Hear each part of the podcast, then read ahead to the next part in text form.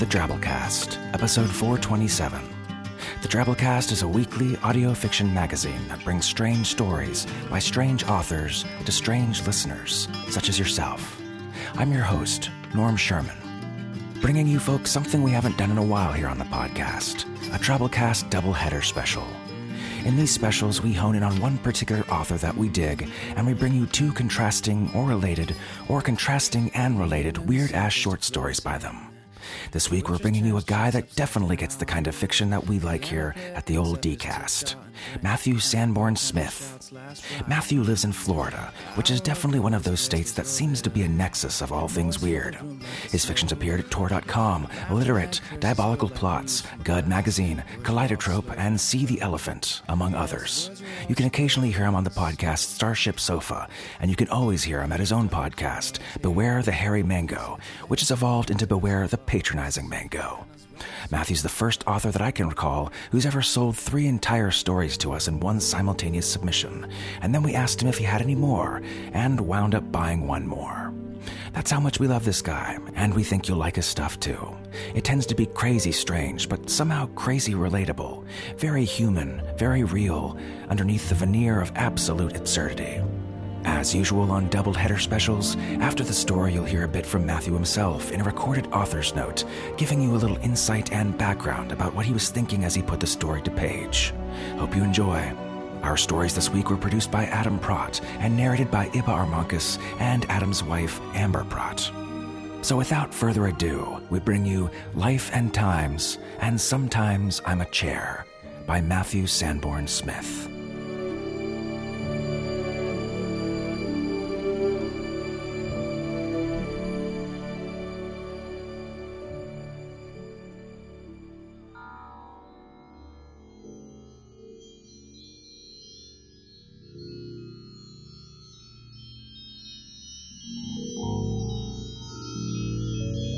Life and Times by Matthew Sanborn Smith. Read by Iba Armankis. The enormous water clock thing made her want to pee. Hella squeezed a little tighter, shifted her feet. Do we have a deal? she asked. Her face felt hot. Her body quaked with the thump of her heart. She was under the control of these monsters, always had been. She didn't have time for this. No, said the clock face thing. Why should you get any more time than anyone else?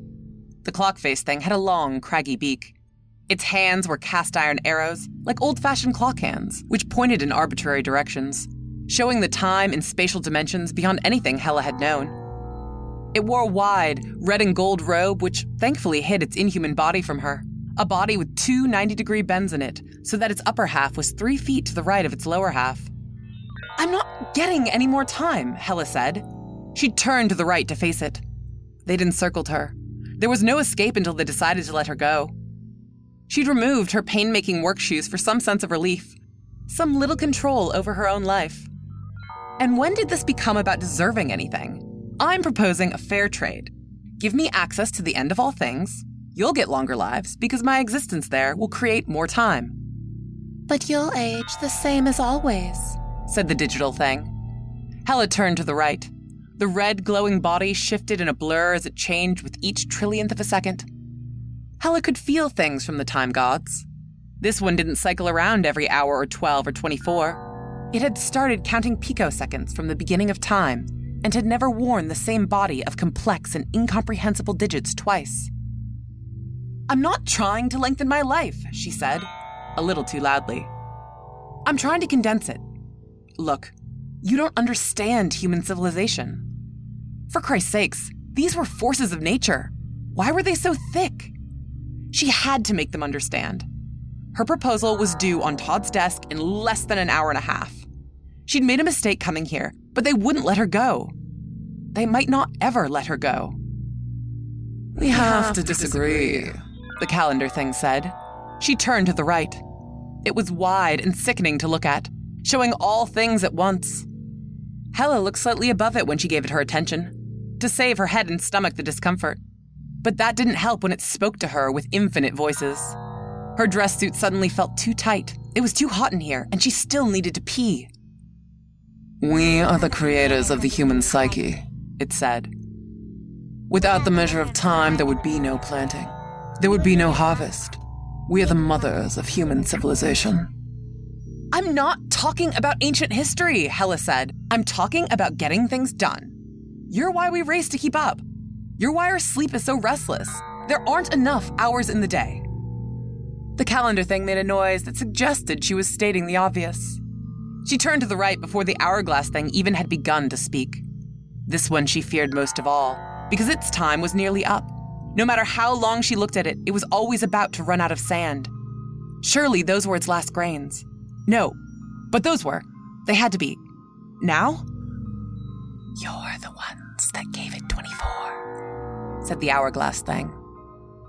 Give yourself 25 hours or 25,000. Fuck all your semantics, Hella said. She was getting sick of them all. I've got work due to my boss at 12. Now, unless you can slow down time, which you can't, she held up her hand to Clockface Thing. Shut up. I already know you can't. The only alternative is to let me sneak in and out of the time stream and get some work done at the end of time. I'm not asking for more hours. I'm finding a way to put more time in each hour. Nobody's breaking any rules. What's the problem here? You'll appear to age faster than your fellow travelers. Click the metronome thing to her right. You'll seem to die before your time. What the hell do you care if I do? Your time, damn it! The most cruel and unforgiving thing in existence. We're not your enemy, poured the water clock thing. You are my enemy. You're everybody's fucking enemy. Do any of you have any idea what it's like to be constantly bound with your boss riding your ass? To have to work through every lunch and have to stay late. Only you can't stay late because you've got a mother who's about two steps away from hospice and you've got laundry to do? I have no idea if I want to have kids, but you're pushing me into making that decision with every goddamn tick of your ugly, beaky faces. And when do I have time to get to know anyone who wants to do anything more than fuck me? When the hell do I get to live a real life? You're killing me. You're all killing me. Hella's phone fell to the floor. She looked down at it, not caring if she ever picked it up again. She felt herself enveloped in the folds of a great robe of red and gold. The sharp, hard arms that held her were warm and right. They were the same arms that had held her always, day and night, since before she could remember. Her heart beat faster, but she wasn't frightened anymore. It beat faster still, hummingbird fast, fast as the changing forms of the digital thing. She felt the years passing in minutes, felt her loosening face, watched her aging hands until her vision grew too cloudy to see any longer. She couldn't hold her back straight. She leaned into the clock face thing, her strength ebbing fast, but it held her. Held her as it had always held her. What matters now, child? It asked her. Her breath came hard and wheezing. Her mother was long dead, Todd, and the job which had held so much control over her just minutes before, just decades before, wasn't even worthy of her memory, much less her emotions.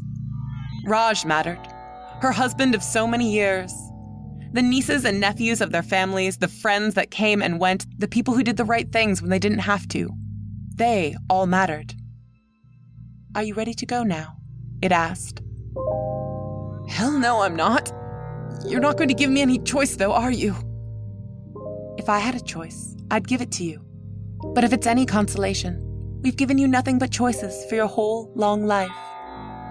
Hella nodded. You'll hold me then until I go? I'll hold you until the end of all things.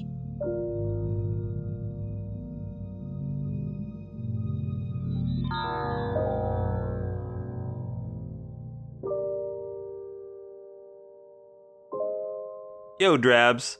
This one just started with the idea of the body weirdness of the clock face thing, but I needed to go somewhere, so I had to make some other weird bodies and decided to stick with the timekeepers as the theme rather than, say, industrial machines or beings representing different dimensions. So if you've got time, you've got to explore the problem with time, which is there's never enough of it. And that's a problem I've always dealt with, and you probably have too. We're stuck in it, folks. Stuck in the center and always turning clockwise. The ride's over before we know it, so turn away from the clock as often as you can and look around at this weird ass party we crashed by popping into existence. Not the news, but your life, what's going on around you, and those people and plants and animals that seem to be hovering around outside while you're self quarantined inside the house that is your head, sifting through the stuff that's already happened and wondering about what's going to happen.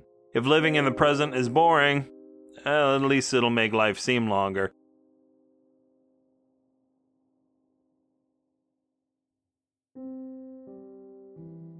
Sometimes I'm a Chair by Matthew Sanborn Smith. Sometimes I'm a chair. It's a secret identity, in a way. I become a chair and people sit on me. I'm not unexpected, I'm never questioned. People are thankful for me. It's probably the only time they are. I hold their weight. It never occurs to me to complain. I just do it. And when they leave, I turn back and make my escape. When I am me, they forget there was ever a chair. When I am a chair, they forget there was ever a me. Even my mother. My mother is not a big person. Not as big as my father or grandmother, but she feels heavier than they do. She falls into me harder. I feel people like no one else feels them. I'm intimate with their bottoms and the backs of their thighs. A little less so with their backs and the feet that squirm around my lower front legs and stretchers. You might think it's awful to just hold a person. It's not. I'm there for them and I don't give out. I'm solid and I'm not in pain, no matter how heavy the person.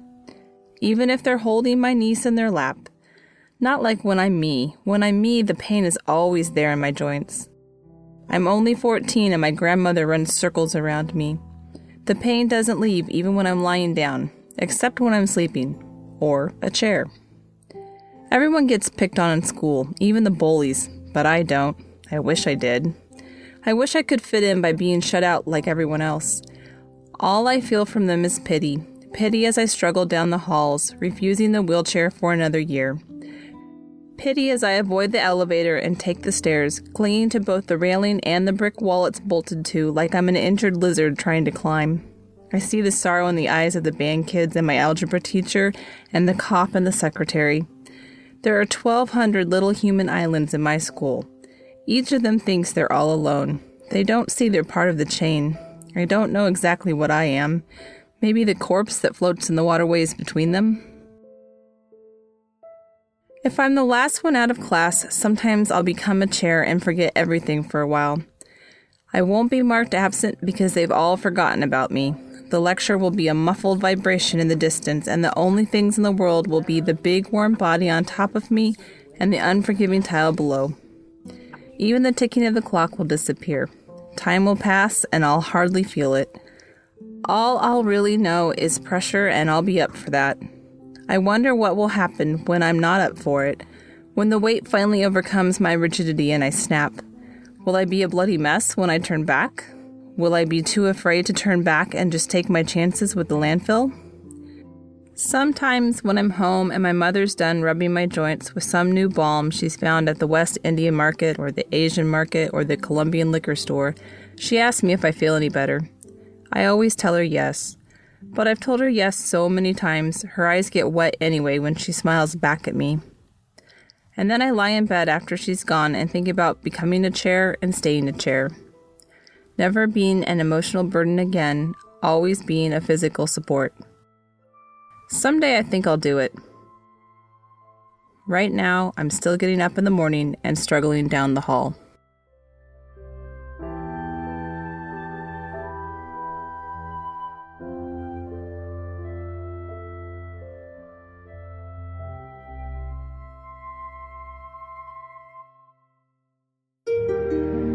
Hey, Drabblers. Although I struggle to get many of my stories onto the page, occasionally a nonsense phrase pops into my head and the story comes tumbling out. It doesn't hurt that this one was only a few hundred words. When I had the title, I tried to imagine the life of someone who might prefer being a chair sometimes. I mean, besides the person who just loves butts indiscriminately. Once pain came into the picture, I remembered some of the kids in my high school whom I only saw in the halls. The kids who struggled physically in addition to struggling socially. Their whole lives seemed like a physical fight compared to mine, and yet what could you do? You get up and you do it. But if you could catch a rest once in a while in a body that was the opposite of your human one in many ways, share your relief instead of your fight, damn, that would feel sweet.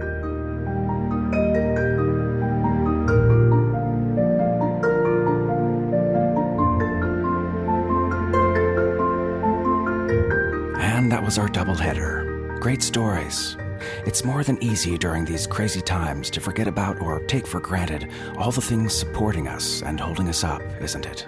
And what a powerful thing it is to be a chair for someone in these times, too, instead of always focusing on taking a stand. Great stuff. Look out for more Sanborn Smith coming later this month on Drabblecast B-Sides, our premium subscriber feed, where we bring you more content each month, available only to those patrons of ours that really do the good Lord Cthulhu's work by supporting the Drabblecast and signing up for an automated $10 a month subscription. We've got over 80 episodes in there, and more come out each month, not just stories, reviews, songs, interviews, etc. If you're interested, head on over to drabblecast.org and check out on the right there where it says support the show, B-Sides. Click the link, you can use PayPal or credit card, and you get a little automated email afterwards with instructions on how to get access and hook up. We greatly appreciate it. You can also give any amount if you enjoyed this week's show and just want to help support us and keep the show going strong. We pay our authors professional rates, our voice actors, our artists. Oh, and speaking of which, special thanks to our kick ass episode artist this week, Carly Heath. Carly's an author and illustrator currently living in the West Coast. Her debut novel, The Reckless Kind, comes out next year from Soho Teen. Find her on Twitter at Carly Heath. Oh, and of course, our 100 character story winner this week by Drabblecast forum member Hazel. Here goes. Who knew that what we played at as children was training? Training for when, on that terrible day, the floor became lava.